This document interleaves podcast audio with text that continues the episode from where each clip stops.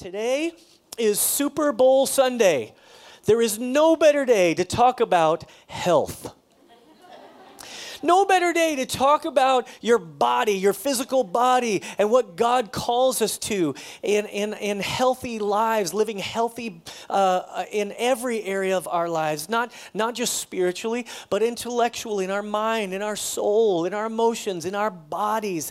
And so it's really important. We're going to talk about that today. But Super Bowl Sunday is such an interesting um, sort of Our, our own cultural phenomenon that goes on in America. Uh, I don't know if you know this or not, but today we will eat so much food watching the Super Bowl that only on Thanksgiving does the nation eat more food than today. I, I looked it up. The Super Bowl, the Department, U S Department of Agriculture says the Super Bowl is the second largest food consumption day in America. Can you believe that? That's so weird. And that's why people are going to be eating bacon-layered Super Bowl trophies, right? Like, like bacon everywhere, and it's like so beautiful. I mean, look at look at that thing. Look at look at it's, it's like mmm, so good. It's really going to pay for that tomorrow. Somebody is. I was I was looking it up. Did you know that Americans are set to eat one point three three billion chicken wings today? one point three three billion chicken wings. That is a lot of chicken. It's up two percent from last year. I'd like to know how they measure that. I'm not really sure exactly how that works. But that's thirty million chicken wings up from last year. Americans will buy today twelve point five million pizzas. twelve point, don't you want pizza right now? It's like like wings and pizza in church. Well, I think we should start that. Now, here's the interesting thing. Here's the interesting thing. The day after Super Bowl, the day after the Super Bowl, tomorrow, sixteen million people will stay home on something called Super Sick Day. This is a thing. This is like a real thing. They stay home on Super Sick Day because they get sick after the Super Bowl. And then I also learned this week that uh, the day after the Super Bowl is the biggest diet decision day for men everywhere.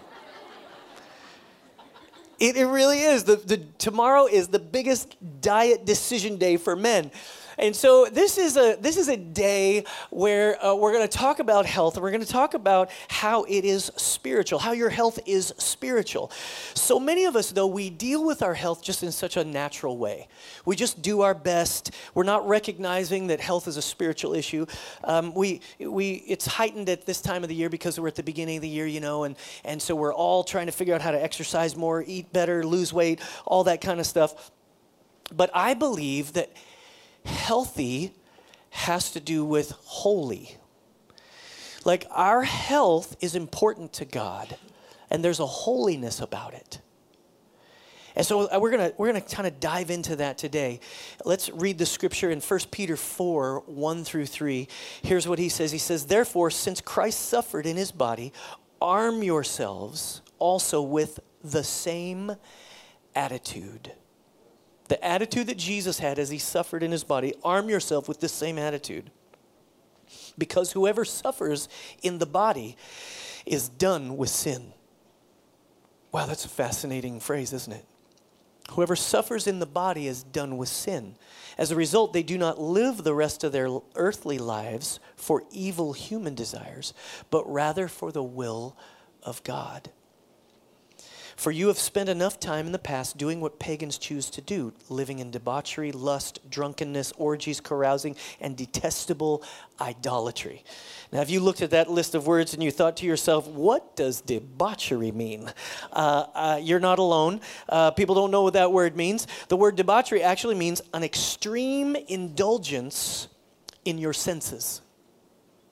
An extreme indulgence in your senses that people everywhere are living for their senses, for what their body tells them. In other words, debauchery is when you let your body rule the roost. The body's in charge of everything. And that's what will happen to you if you don't realize how God actually created us. So when we talk about our health being spiritual, it's important that you know that God created you as a triune being. Triune. You're made in the image of God. God is a triune being. You're a triune being. And so the first part of who you are is that you live in a body. You live in a body. This body has desires. It has eating appetites. It has sleeping appetites. Oh, sleeping. I love sleeping. Don't you love sleeping? Sleeping is really, and so many people in American culture don't sleep anymore. They're like, ah, I don't need to sleep. I'll be fine. No, actually, studies are showing how important sleep is. There's sexual desires that we uh, have to manage in our bodies. Your body is screaming at you almost all the time. Most of the time, it's screaming at you, wanting what it wants when it wants it. That's your body. The second part of you is your soul. The second part of you is your soul, is your mind, your will, and your emotions. That's what your soul is made up of. Your mind, your intellect, your human will, your your power to choose, and the and the emotions that uh, surround it all. And your soul will put demands on you just like your body puts demands on you. Emotional demands, intellectual demands, demands that come from your thought life. So much of who we are comes from how we think, how we think about ourselves. The way we see ourselves and through the lens of our identity, and our thoughts are a major portion of that. And the third part of who we are is that we are spirit. You have a spirit, and this is the part of you that no other living creation has. Right? It is the part of you that is made in the image of God. It is the part of you that is regenerated and collaborates with the Holy Spirit as you come to Him. And there's an interesting thing that about this body, soul, and spirit is that all three of them want to control your life. All three of them want to call the shots. All three of them want to be in charge. So the question for you today, the question for me today, is who's going to be in charge? Who is in charge of your life? Is it your body? Is it your emotions? Is, is it your soul? Is it your intellect? Well, who's in charge? And, and God wants His Spirit to be in charge. He wants your spirit to be in charge, the spiritual part of you that surrenders to Him. And so when the body's in control, it has complete disregard for the other two aspects of your life. I don't know if you realize that. If the body's in charge, it, the body doesn't care what God says about you. The body doesn't care what your emotions say. It's, some people, they, their, their bodies are so much in charge that it destroys their self-esteem. And, and it, just, it can really destroy their lives. It destroys their emotional capacity because your body just wants to be satisfied. And if your body is that in charge, if your senses are that in charge, you'll make really bad decisions. Some of you are driven by your emotions. You're driven by how you feel on any particular day. Today is a foggy, rainy Super Bowl Sunday. And you kind of drag out of bed and you drug yourself to church. Way to go. There's something, there's something good here, but so many people are just driven by their own feelings or emotions, some by their depression, some by their anger, some by, by just pleasure, just wanting to feel better. When your emotions are in charge, there's total disregard for the other two aspects of your life. But when your spirit is in charge, here's the interesting thing. There's, there is success in life. And, and the, the spiritual part of you, under the influence of the Holy Spirit, is the only one of the three that wants the others to be healthy and right. It's interesting. I don't, you've heard of the movie Super Size Me?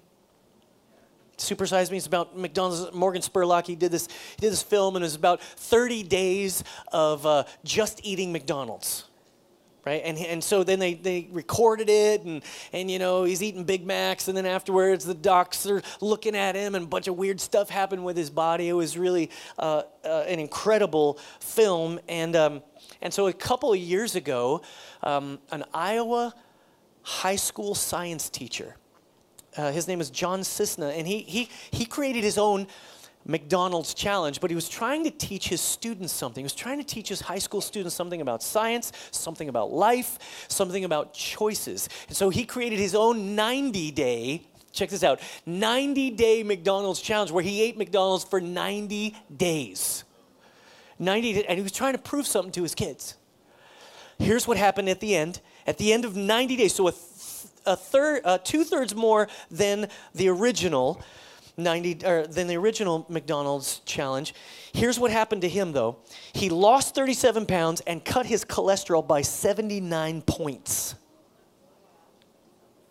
He ate at McDonald's every day for every meal. He lowered his cholesterol and lost weight. And his point to his students was, it's not McDonald's that is your problem. It's your choices. It's your choices. Because there's a whole menu up there. There's a whole menu of choices at McDonald's. I mean, I'm not a real fan of salad in plastic. But hey, it is better. It is better than what's in those fries. That if you find them under your car seat in forty years, it still looks the same. I'm just saying. So wait, so listen, so here's here's what we're talking about. We're really talking about making better choices, but how do you make better choices? How do you make better choices? The Apostle Paul talks about this very thing in the book of Romans. Romans chapter seven, verse eighteen. He's wrestling with himself in Romans chapter seven. He says in verse eighteen, "For I have the desire to do what is good." I have the desire to do what is good. In other words, I have the desire to eat better. I have the desire to exercise more. I have the desire to be more productive. I have the desire every year to be a good person. The desire's there. But I cannot carry it out, he says. For what I do is not the good I want to do. No, the evil I do not want to do, this I keep on doing. Now, if I do what I do not want to do, it is no longer I who do it, but it is sin living in me that does it. Interesting. You should circle that little underlined phrase right there. In other words, the Apostle Paul discovered that what was driving his body and his emotions was his spiritual condition. Think about that. What was driving his body, what was driving his emotions, was what was going on inside of him spiritually. And that is true for every one of us. And then he kind of fusses at himself and gets angry at himself. Look at verse twenty-four and twenty-five. He says, "What a wretched man I am." Have you ever felt like that? Every once in a while, I look in the mirror. What a wretched man I am. It's a thing, he says, he says, what a wretched, he's saying, I hate myself. I, I hate the way I'm living. I hate that my anger takes control. I hate that I can't get my life in order. I hate that I overspend. I hate that I overeat. I hate that I give in to the addiction. He says, who will rescue me from this body of death? Somebody can rescue you from this body of death. If you're struggling with your body being in charge of your life today, this message is for you. And listen, there isn't a person in here who hasn't struggled through something with their senses or their body or their emotions or their intellect being in charge of everything. Every one of us have wrestled with this. It's not just about weight. It's not about body shaming. It's not about any of that. It's about God's Spirit working inside of you. That those are the solutions. I want you to look at what his solution says. Verse twenty-five, he says, "Thanks be to God through Jesus Christ our Lord." Now, this is a curious phrase. He says, who's gonna, who's gonna deliver me? What a wretched man that I am. How, how is this going to, who's going to rescue me? And he says, thanks be to God through Jesus Christ our Lord. Because the response should be like, like if you're thinking, who's going to rescue me? You should say, well, go work out more. If you want to be better, go on a diet, eat less, try harder, get an accountability group. That's not how the Apostle Paul responded. Instead, he responds with the secret is I need to get my spirit life, my spiritual life in order. I need Jesus to go first. He's foremost in my life. And then if you read through Romans eight, it's the next chapter. He, re- he talks all about how this life is lived, led by the Spirit. That's your homework this week. Romans eight, write it in your little notes. Romans eight. Read through Romans eight. It describes a spirit-led life.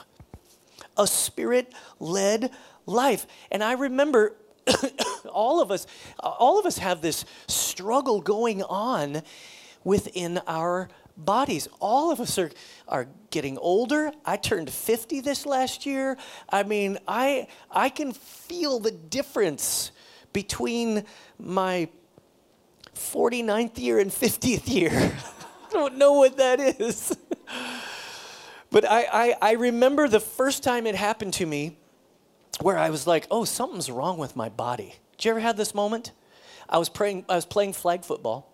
I, I was thirty-six years old, and I was playing flag football with a bunch of college students, a bunch of college guys, and, and we, I was quarterbacking, and, and we played a couple games, and we, we won, then we lost, then we won, then we lost. We, we I think we played a total of four games. Well, the next morning, I could not get out of bed.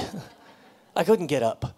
And my body was so off. For five days, I kind of waited for the symptoms to dissipate. Like just this feeling like something's wrong with my body. I finally called my I called my father-in-law, who's an E R doc, and I said, something's wrong with my body. And I gave him all the symptoms, and he said, okay, okay, okay, so here, let me tell you something.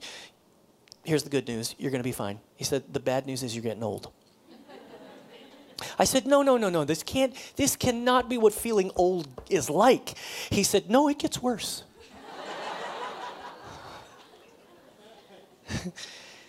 There's something that happens to our bodies. Our bodies are always fighting to be in charge, always fighting to be in control.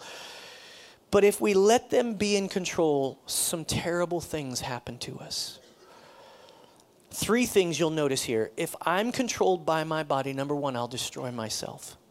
I destroy myself. Let me speak to you very directly because you need to know that you have an enemy. It's not just about you. There's an enemy that wants to destroy your life, that wants to destroy your soul, that wants to destroy the quality of your life, to destroy the effectiveness of your life, wants to pollute your life, wants to ruin the purpose of your life. You have an enemy of your soul that is fighting to take advantage of everything he can in this world to disqualify you, to hurt you, to destroy you. First Corinthians six twelve says, everything is permissible for me, but not everything is beneficial. Everything is permissible for me, but I will not be mastered by anything.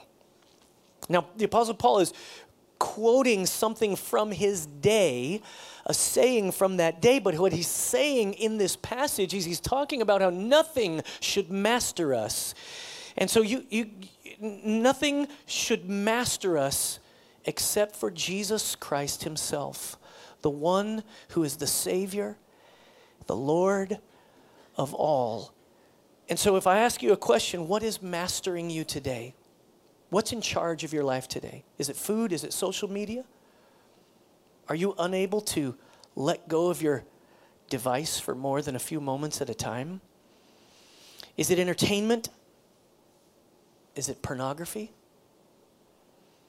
Is it emotions? Is it, is it your thoughts?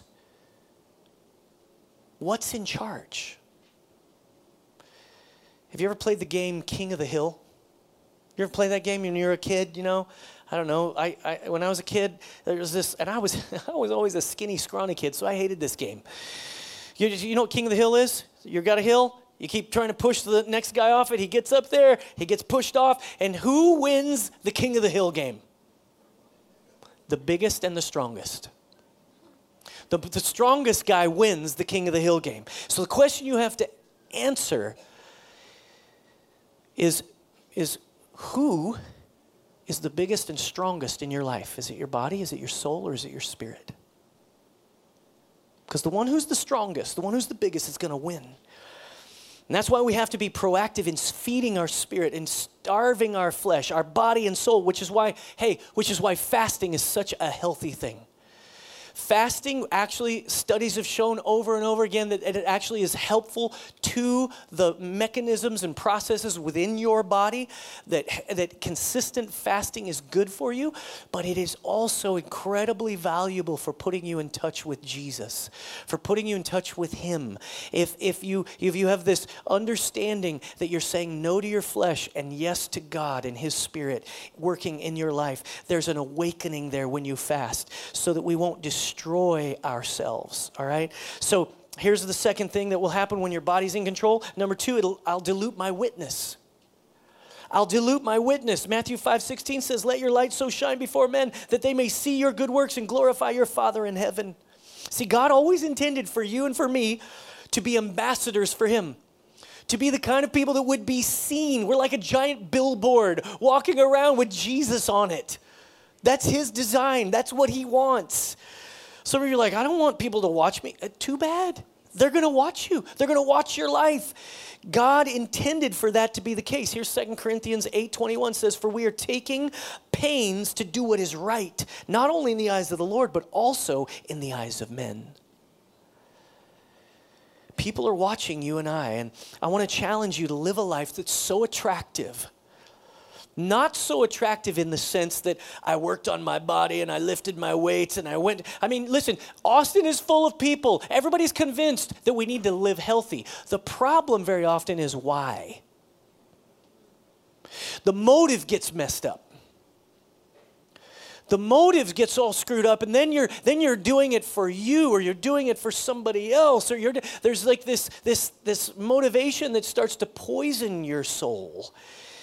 And I and I think I think we have to understand that there's a reason why we want to attract people to ourselves and the way we live and the, the way we uh, uh, deal with our emotions and the way our soul finds peace. People will be attracted to that. The third thing that happens when your my body is con, in control is I dishonor God. I dishonor God. First Corinthians sixteen, nineteen through twenty says, "Or do you not know that your body is the temple of the Holy Spirit who is in you, whom you have from God, and you are not your own, for you were bought at a price. Therefore glorify God in your body and in your spirit, which are God's." In other words, in other words, this fine church building that we're sitting here in, here in this commercial office building is not where God lives. Right? It doesn't matter. I mean, this isn't that pretty of a church building, but there, there are pretty church buildings that dot the landscape of our city and our region. That's not God's address. God's, God's not living in those church buildings. Here's what happened. Jesus, by His death, His resurrection, and by the power of the Holy Spirit, who He sent to us, He said, "I'm going to send you someone, a comforter, a counselor, a helper, who's going to live in you and be with you." He sent the Holy Spirit. That's God's presence in our lives. The presence of God dwells in us. That is the why for our temple to be healthy. That is the purpose. He has a purpose for you. I heard one, I heard one guy say one time, he was like, "Well, so if I'm the temple of the Holy Spirit, I may have turned it into a mega church."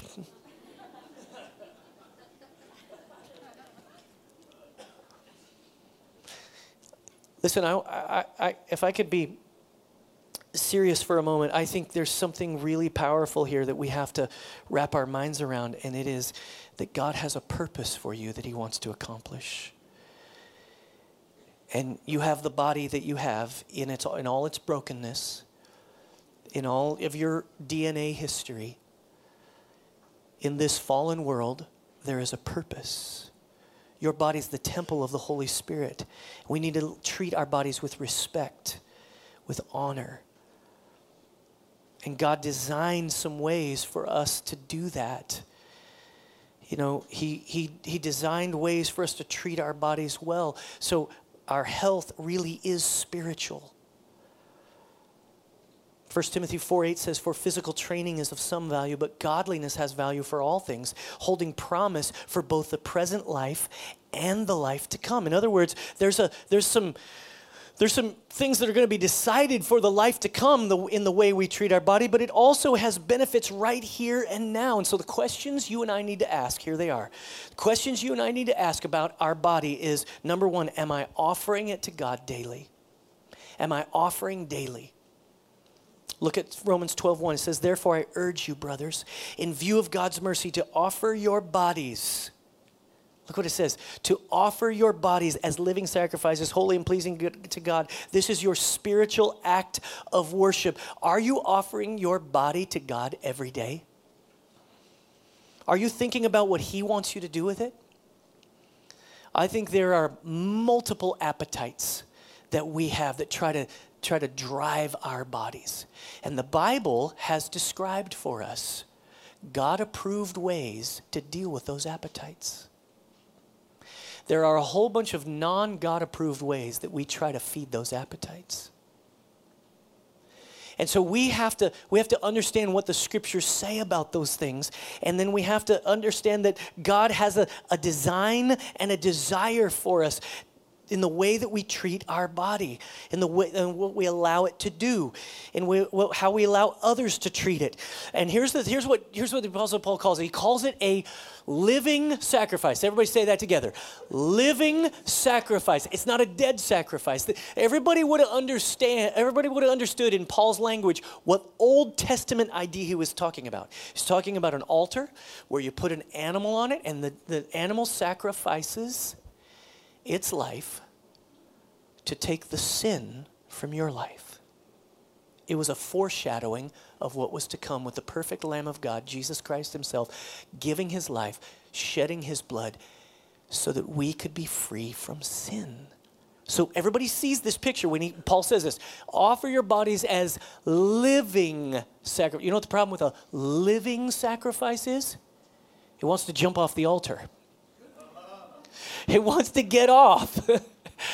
And so we tend to we tend to like want to jump off the altar. We we get up there in the morning, we have our good quiet time, we, we spend our time in prayer. We, oh God, I just offer my body to you as a living sacrifice, and we lay there on the altar, and it's right there. About four o'clock in the afternoon, ready to jump off. Maybe later that night on a really fun date with this cute girl. You're tempted to let your body be in charge. We got to love God with all that we have. We got to surrender in every area, not just pick and choose. And notice when we do this, in this verse, God sees this as worship to Him. Worship to Him.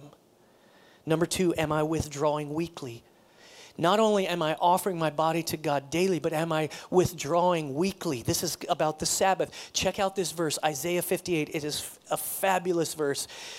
Look at what it says. It says, if you keep your feet from breaking the Sabbath and from doing as you please on my holy day, if you call the Sabbath a delight and the Lord's holy day honorable, and if you honor it by not going your own way, check out this list, by not going your own way and not doing as you please or speaking idle words, then you will find your joy in the Lord.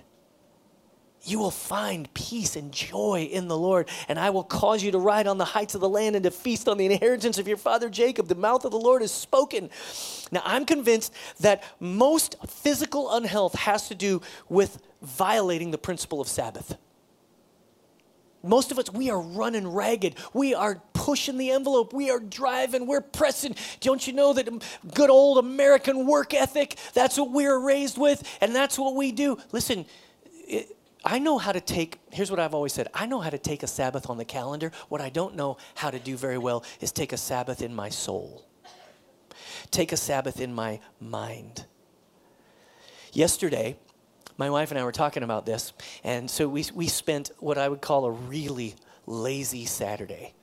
And we kind of just laid around, tried to really take a real Sabbath, and I remember y- yesterday afternoon, we were talking about this, and I said, I feel really guilty.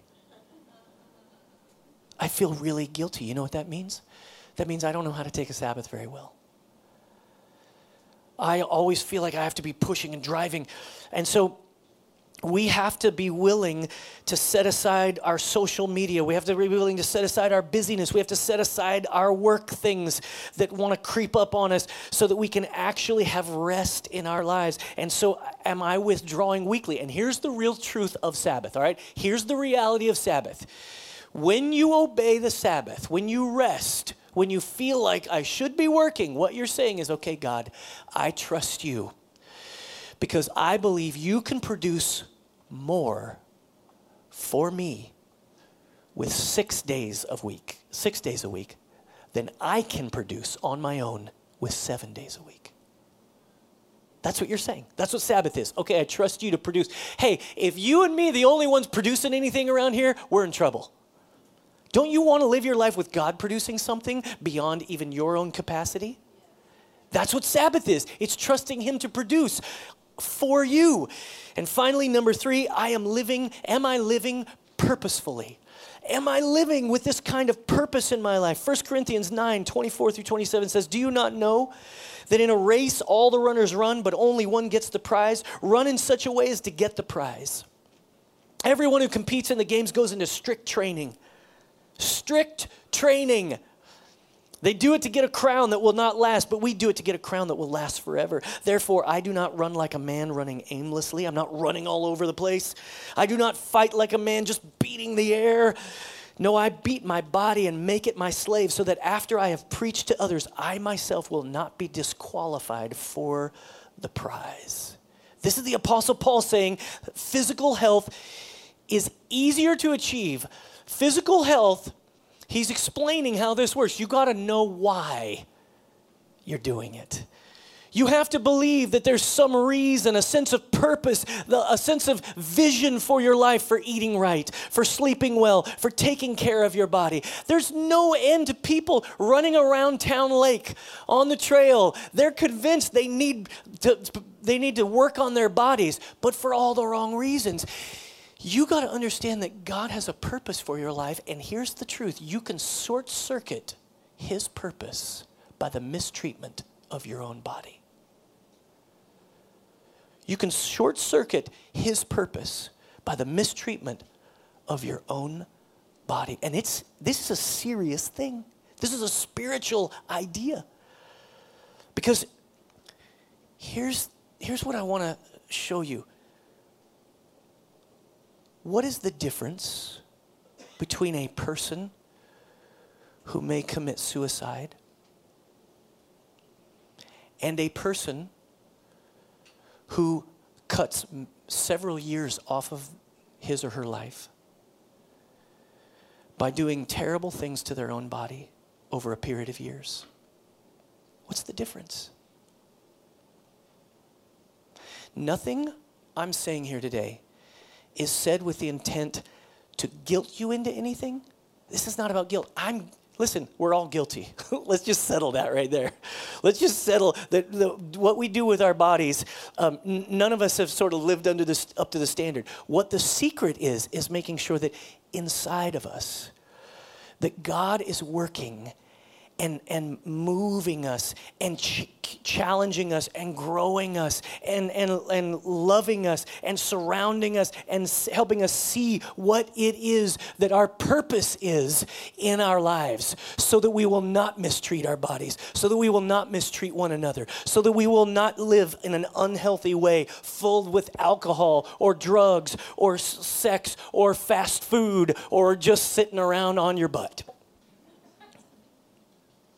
You have a purpose, and you need to realize that his purpose lives in you, and so treat the temple well.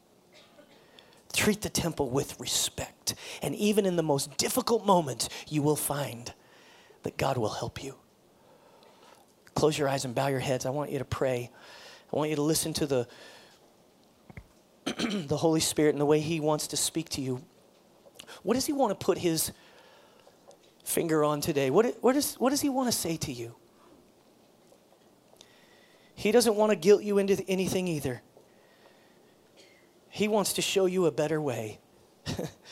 He wants to show you how much he's got planned and how much he needs you and wants you to be part of his purpose.